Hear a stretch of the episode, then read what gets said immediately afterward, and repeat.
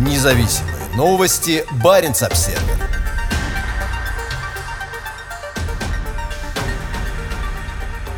В сибирской вечной мерзлоте нашли великолепно сохранившегося детеныша пещерного льва. Спарте, умершей 28 тысяч лет назад, было 1-2 месяца от роду. Ученые рассказали о необычной находке в Арктике – детеныше пещерного льва, который, вероятно, является лучше всего сохранившимся животным ледникового периода из всех когда-либо найденных. Детеныш женского пола, которого назвали Спартой, был найден местным жителем Борисом Бережневым в 2018 году на берегу российской реки Семюелях. Бережнев занимался лицензированным сбором бивней мамонта. Спарта, вероятно, является наиболее хорошо сохранившимся из обнаруженных животных ледникового периода, и у нее практически нет повреждений, если не считать немного взъерошенного меха. У нее сохранились даже усы, рассказал соавтор исследования Лови Далин, чьи слова приведены в пресс-релизе Стокгольмского университета. Умершая 28 тысяч лет назад Спарта – это один из двух львят, ставших объектами исследования, опубликованного на этой неделе в журнале Квартенари.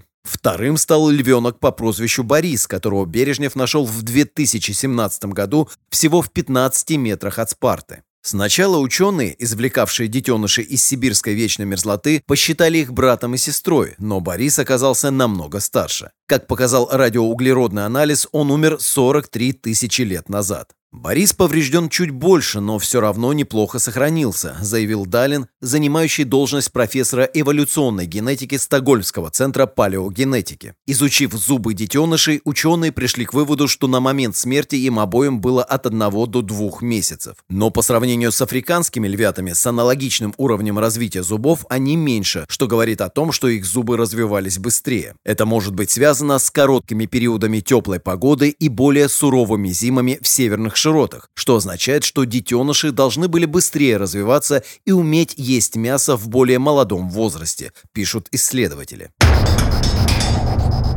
Цвет меха адаптирован для снежных ландшафтов. У Спарты цвет меха от сероватого до светло-коричневого, а у Бориса он серовато-желтый. И у них обоих нет пятен, которые есть у детенышей африканского льва. По мнению ученых, цвет меха адаптирован для снежных ландшафтов. У них также был толстый подшерсток, которого нет у африканских львят, который, похоже, является адаптацией к холодному климату. Как предполагает Далин, судя по сохранности львят, они были погребены быстро. Возможно, они попали попали под оползень. Руководителем исследования, в котором участвовали ученые из России, Франции, Швеции, Великобритании и Японии, выступил Геннадий Боискоров из Института геологии алмазов и драгоценных металлов Сибирского отделения Российской Академии Наук. Во время последнего ледникового периода пещерный лев был распространенным хищником на севере Евразии и в Северной Америке, в том числе на территории современной Канады, а источником для расшифровки его генома стала кость, найденная на Юконе. Вид вымер около 14 тысяч лет назад.